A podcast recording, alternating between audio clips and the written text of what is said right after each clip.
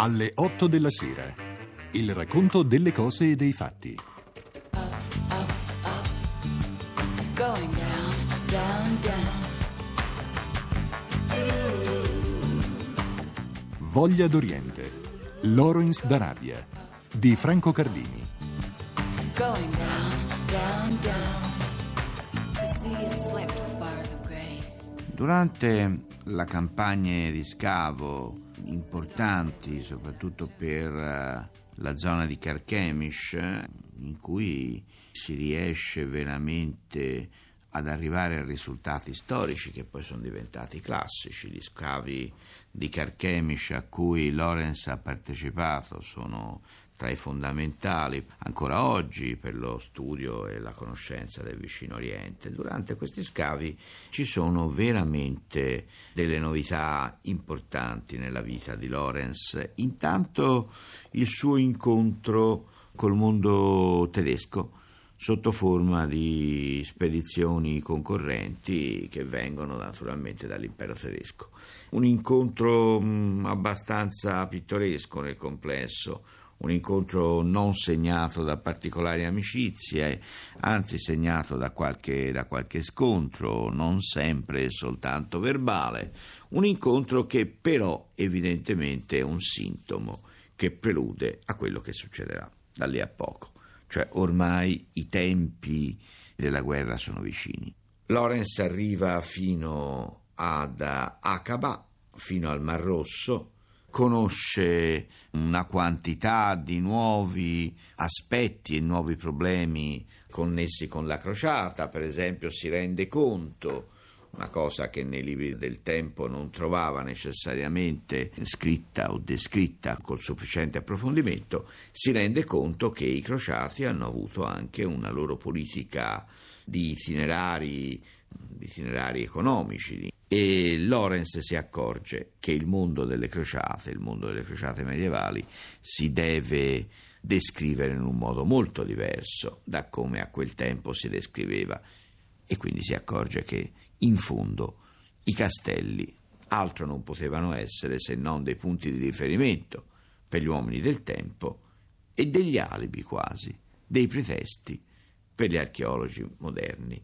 Intanto fa un'altra scoperta straordinaria, quella del fascino della ferrovia. Sul fascino del treno per Lorenz eh, si sono scritte e si sono anche mostrate cose diventate poi dei classici, la scena, la sequenza terribile dell'assalto al treno nel film con Peter O'Toole, treno che naturalmente trasporta militari, militari turchi, la ricorderete probabilmente tutti. Bene, è proprio agli scavi di Carchemish che Lorenz entra in contatto con eh, questo miracolo della tecnologia europea in Asia, un miracolo purtroppo mai portato a compimento, il tratto turco-siriano della ferrovia Berlino-Baghdad.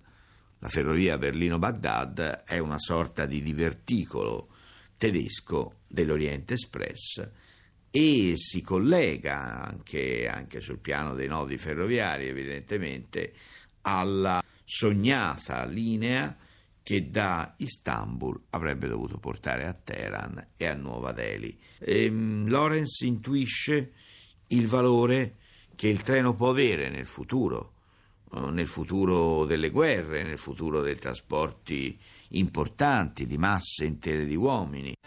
Ma l'Oriente nel quale Lorenz viaggia è un Oriente densissimo di occidentali, è un luogo corso in lungo e in largo da personaggi a volte veramente, veramente strani, altre volte veramente straordinari, a cominciare dal grande protagonista femminile dell'epopea inglese nel vicino Oriente, quella Gertrude Bell, amica di Winston Churchill, amica di Re Faisal, che insieme a Winston Churchill da lì a pochi anni avrebbe ridisegnato proprio sulle carte dell'intelligence service i confini dei nuovi stati arabi. E come non pensare per esempio al caso singolare di Burkar Pasha o di Ibrahim Pasha o di Burkart Ibrahim Pasha. Il nome Burkart è fatidico e in effetti anche il nostro Burkart è evidentemente uno svizzero. È un uh, viaggiatore che spende la sua vita nel vicino Oriente. A un certo punto si converte all'Islam e si converte all'Islam perché pensa che così potrà viaggiare indisturbato. Questo però forse è il grado zero della sua conversione. Chi si converte all'Islam può andare alla Mecca. Quale viaggiatore dell'Oriente non ha spasmodicamente desiderato di visitare la Mecca? Forse proprio perché la Mecca è proibita a chi non sia musulmano. Burkhardt ci arriva, ma questo non è importante. L'importante è che Burkhardt una volta, vagando così abbastanza senza meta a ovest del Mar Morto, si infila in un sikh, in una sorta di letto asciutto di un torrente che si apre in fondo a una fenditura della montagna profonda, diverse decine di metri e soprattutto lunga, lunga alcuni chilometri, il Sikh che porterà poi a uno slargo, a una specie di bacino protetto dalle montagne e lì Burkhardt potrà ammirare una città arabo-romano-ellenistica quasi intatta, la città di Petra, con le sue splendide tombe rupestri intorno e col suo apparato, città completamente in pietra, qua e là crollato, ma nella sostanza quasi intatto. Burkhardt non, non avrà soltanto il privilegio di scoprire Petra, scoprirà perfino Abu Simbel, o perlomeno sarà il primo ad arrivarci e a poter toccare con mano quei colossi che oggi, come sapete, sono stati spostati e ricostruiti più a monte per impedire che il lago Nasser li sommergesse. Lorenz evidentemente ricorda anche qualcun altro. Ricorda per esempio Charles de Foucault. Charles de Foucault è lontanissimo da Lorenz, come del resto lo è Burkhardt. Se Burkhardt è un avventuriero allo stato puro, Charles de Foucault è uno strano personaggio che intraprende il pellegrinaggio per sfidare se stesso e finisce con l'innamorarsi del Cristo e della sua funzione di missionario. Charles de Foucault, dicevamo, lontananza tra Lorenz e Charles de Foucault. Intanto Foucault nasce, come sappiamo, con un bagaglio scientifico rispetto al quale quelli di Burkhardt e di Lorenz sono roba da principianti, quasi inesistenti. Charles de Foucault approda alla vita nel deserto e il suo vero legame con Burkhardt e con Lorenz sarà appunto l'essere stato anche lui un innamorato del deserto, non tanto perché era pulito quanto perché era deserto, anzi Foucault ama il deserto esattamente per i motivi per cui cristiani, ebrei e musulmani lo detestano, nella misura in cui ci sono costretti a vivere. Foucault ama l'acqua razionata, ama i rari cespugli da cui si può assumere con molti minuti di lavoro un liquido che si può bere recidendo pazientemente una per una le piantine desertiche. Foucault ama la fauna del deserto, è un grande etnologo, è un grande linguista. Davanti a questa miscela di genialità e di fortuna che si porta dietro l'energico Burkhardt, scoperta di Petra, scoperta di Abu Simbel, davanti anche al continuo nevrotismo di Lorenz eh, che scopre continuamente cose, le cataloga, le scheda, eh, le vuole studiare, ma poi in realtà rispetto a questo studio resta sempre stranamente superficiale, stranamente sulla crosta, sulla buccia dei problemi che non riesce a penetrare, beh, De Foucault è un'altra cosa, evidentemente dopo essere stato un disciplinato etnologo, un disciplinato linguista, diventa un soldato disciplinato. E si potrebbe anche aggiungere addirittura, se questo non, non sembrasse un ossimoro e non facesse ridere, un eh, gaudente disciplinato. Sì, eh, evidentemente le due cose possono sembrare in contraddizione fra loro, ma il fatto è che De Foucault affronta anche esperienze fisiche con eh, lo stesso gusto con cui affronta le esperienze culturali o con cui affronterà più tardi le esperienze religiose. Un grande amore per la novità come caratteristica di Dio nei confronti dell'uomo. La storia non stupisce, al massimo lascia con la bocca amara. L'uomo non stupisce, al massimo delude, anche nei suoi atteggiamenti più profondi, migliori o più terribili. De Foucault fondamentalmente finisce con l'essere prigioniero, prigioniero volontario evidentemente, di questo rapporto fra il Dio di Abramo e il deserto. E su questo probabilmente pochi nella cristianità, pochi nell'Europa cristiana sono riusciti a dire, a scrivere a vivere le cose profonde che ha detto, ha scritto e ha vissuto Charles de Foucault.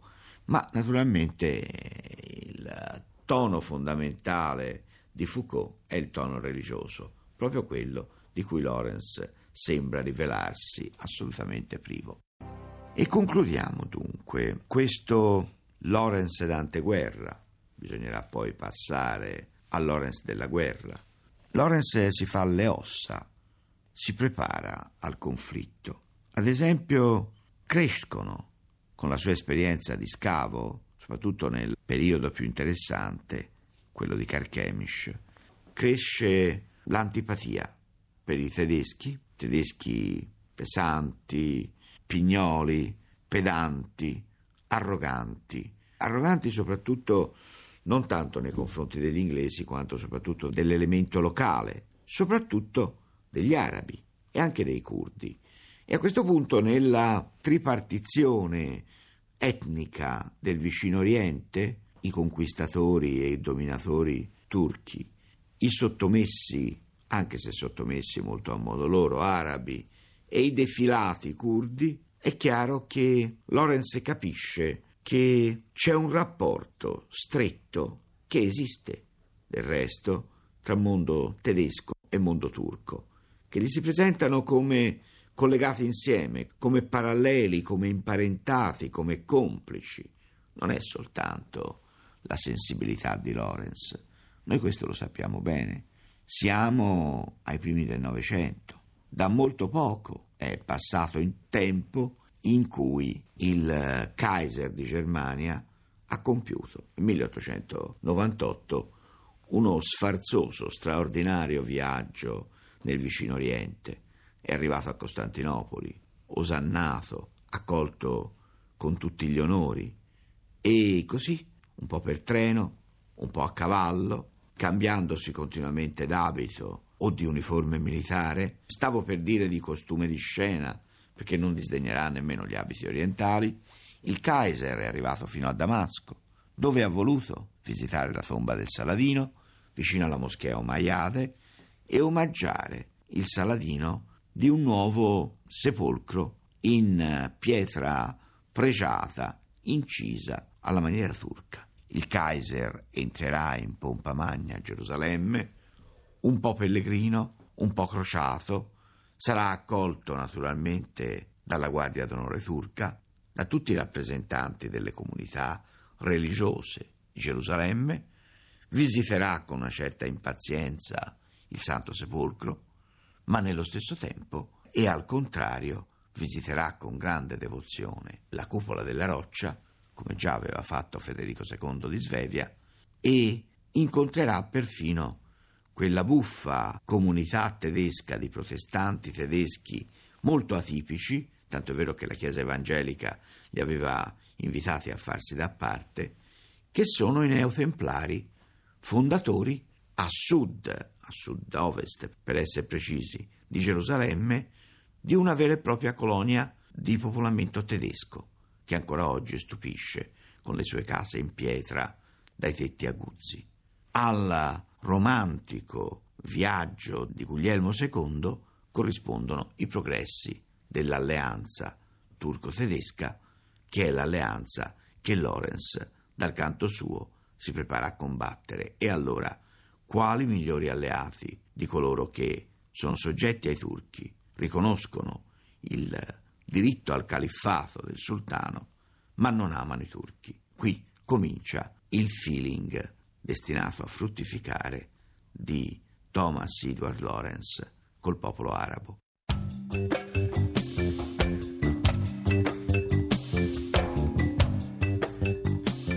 Abbiamo trasmesso alle 8 della sera.